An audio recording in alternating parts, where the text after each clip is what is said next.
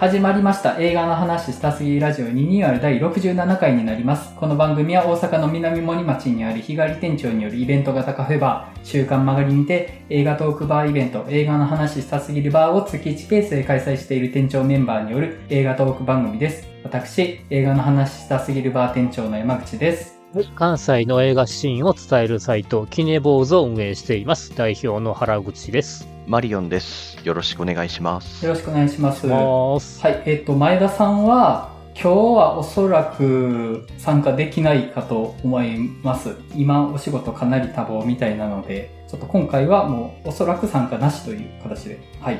で、今回テーマトークとして犬王の話をするつもりなんですけれども、そこでゲストをお呼びしております。はい。アニメライターのねじむら89さんです。よろしくお願いします。どうも、はい。ねじむら89と申します。よろしくお願いします。はい。よろしくお願いします。はい、今回初めてお呼びいただきましてありがとうございます。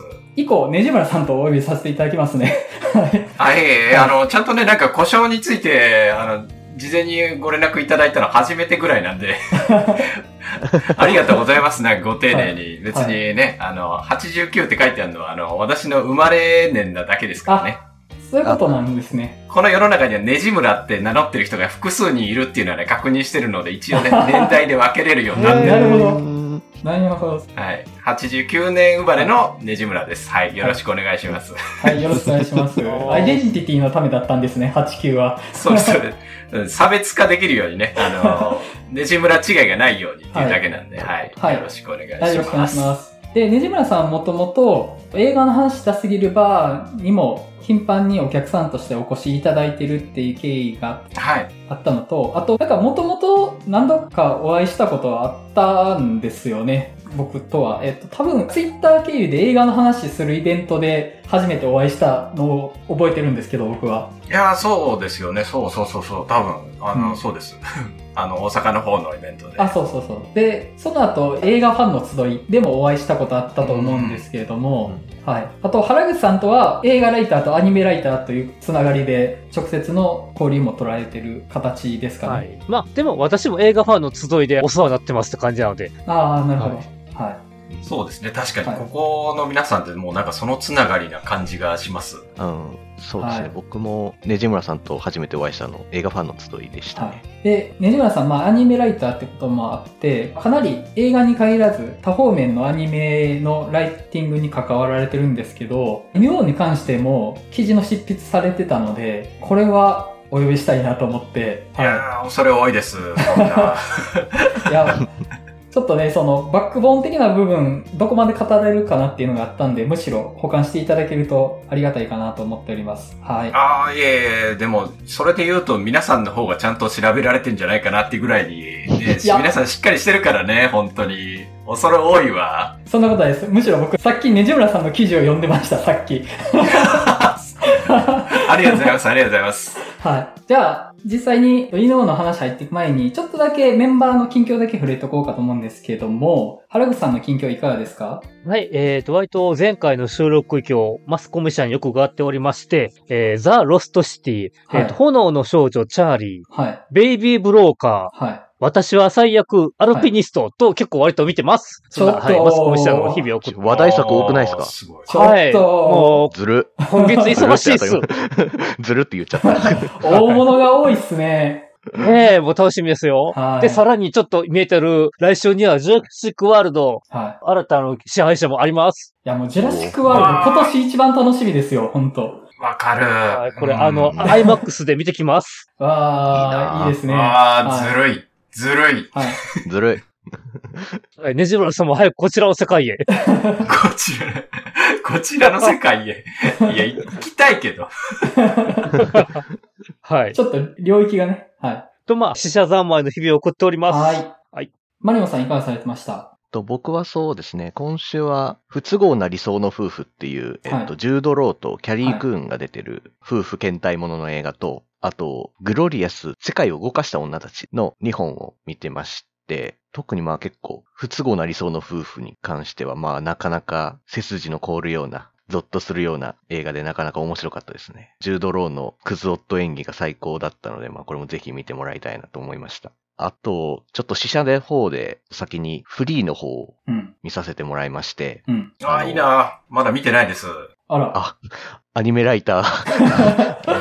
うん、アニメなんでね、すごい気になってるというか。そうですよね。多分ねじむらさんだったらもう絶対もう気になってる作品だと思うんですけど。いや、そうですね、本当に。うんうん、いやちょっと、なんていうんですかね、内容もやっぱすごく切実だし、この切実な物語をやっぱアニメでやることによってなんかすごく訴えかけるものが大きいなとは思って、これちょっと公開されたらぜひ皆さんに見てもらいたいなと思いました、本当に。ちょっと。うん、気になってます。アカデミー賞で無冠だったのはちょっともったいないかもと思うぐらい。いやでもそれでも去年のアニメーション系の映画賞では結構フリー、そうなめとまではいかないけど、2021を代表する一角ではあったので、うんうんうんうん、そうです。いやもう十分には評価されてる作品だと思うからね、ぜひ多くの方にはね、足運んでほしいですね、やっぱり。うんうんうん、いや気になります、本当に。うんうん、行くと思います。はい。という、そんな感じでした。はい。はい。僕はですね、ついさっき犬王を見てきた以外、今週特に映画を見てなくてですね、ゲームばっかしてました。そうなの、はい、マジック・ザ・ギャザリンっていうカードゲームご存知ですかね。あれの、オンライン版ばっかやってて、はいはい、むちゃくちゃ好きなんですよ。そんなのあるんだ。はい。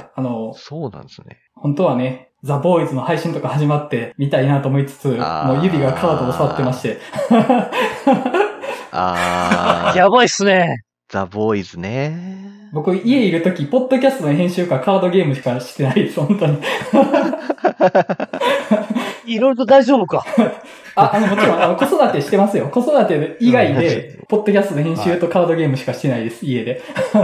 はい。でも、子育てが中心ですよね、言うてもね。もちろん、もちろん。もちろんですよ、本当に。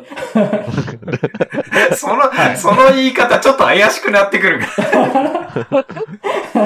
あと、この前の配信した、流浪の月会なんですけど、結構反響があるというか、まあ、いろんな意見でツイートとかいただいてて、直接 DM でもご意見いただいたりとかして、うん、まあ自分的にもいろいろ思うところのある作品だったんですけど、なんかあの作品が描いてた異端者とかマイノリティの描き方って結構、まあ、難しいバランスだったと思うんですけど、ちょっと僕思い返してみてたら、女子高生に殺されたりとか結構そういうマイノリティの描き方のバランス独特だったなと思い返してですね。なんか思ってた以上にユニークな作品だったんだなと思って、うん、結構女子高生に殺されたいね、なんか寄り添い切らず突き放し切らずで結構そういうマイノリティに対する独特の距離感で描いてたなと思って、うん、放送内で触れときたいなと思ってちょっとだけ触れさせてもらいました。うん、そんな風に僕はちょっと思ったりしたんですけど。